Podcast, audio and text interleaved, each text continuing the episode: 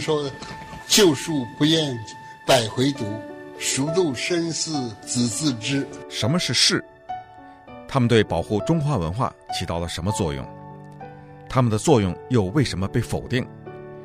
请听王寿之教授的回答。那么我们今天挑它来说呢，就是余英时的研究呢，现在有很多的非议啊，就是对中国的负面影响。那首先是因为余英时影响太大，他的《士与中国文化》；第二个是他关于这个陈寅恪先生的研究的几篇论文，影响非常的大。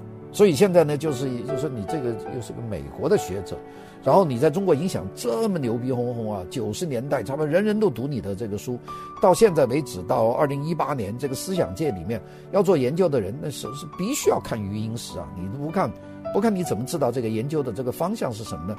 这个其实是。很难的，所以呢，大陆呢就所所谓研究思想史、文化史的经典著作，余英时的这个《士与中国文化》，那就基本上就变成一个定山之作。所以呢，现在有很多人呢就推出了中国原来的所谓的思想史、文化史的经典著作。这本著作呢，就是侯外庐、赵继斌和杜国强的《中国思想通史》。为什么要定这本书？这本书很大，这本书七卷呢。这拿来看的？都挺挺累的，我没看完这本书啊。但这本书呢，它从头到尾呢，就是用马克思主义和历史辩证唯物主义的思想方法进行学术研究。也就是说，这个框架就定了。那我今天在这里，我不，我们不谈这个历史唯物主义，不谈这些啊。就是，但是这是一个中国大陆研究的一个唯一的一个框架啊，就是你不能有别的方法。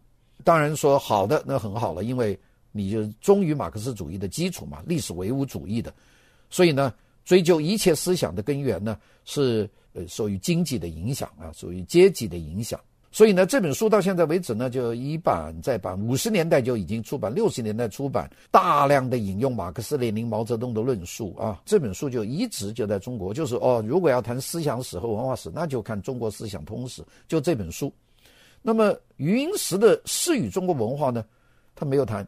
如果说中国思想通史就是经济关系，呃，因为呃历史唯物主义就是经济关系决定这个一切嘛。这个余英时在《士与中国文化》里面提出一个完全不同的观点，那就是文化为为主，它不是以经济为主。余英时他认为中国历史上的所谓士啊，这个 scholar 这个阶级是中国文化的这个保护者，他们可以超越个人的命运和具体的历史条件。去捍卫抽象的所谓道统啊，这个士啊，这个宁死不屈，维护道统。其实他说的士就差不多等于西方的知识分子 （intellectual） 这个字啊。那么这个事情很多人不认的，因为说这个中国就就是地主阶级和附属于地主阶级的这个知识分子，这是很少，就是就士只是。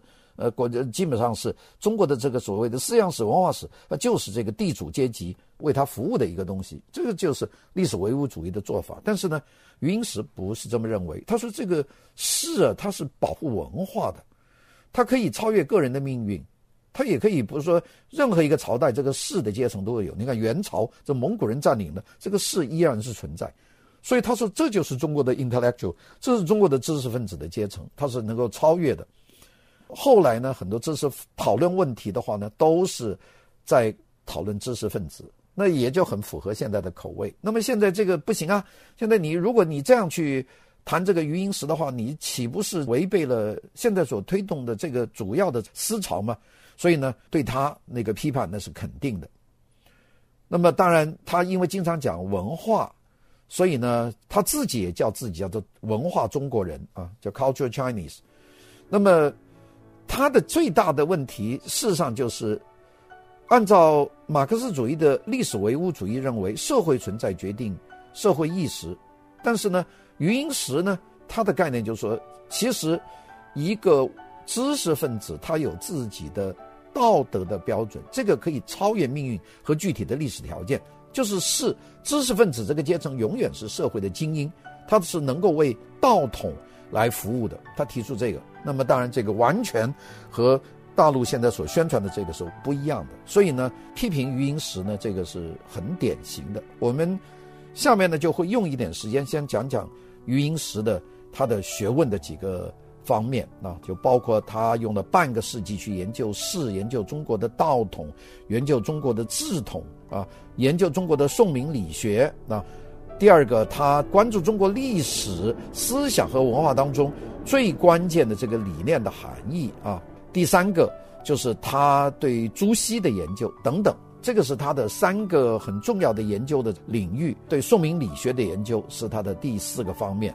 那么对中国传统文化呢，也非常关注。余英时这个问题呢，事实上讲起来就比较复杂一点，因为是完全一个学术范围的事。那就是说，经济决定这个历史的发展呢，还是一个知识分子的精英阶层，他能够维持这个道统的发展呢，就是这么一个争。所以现在批评他，就是由于他和第一种思想是抵触。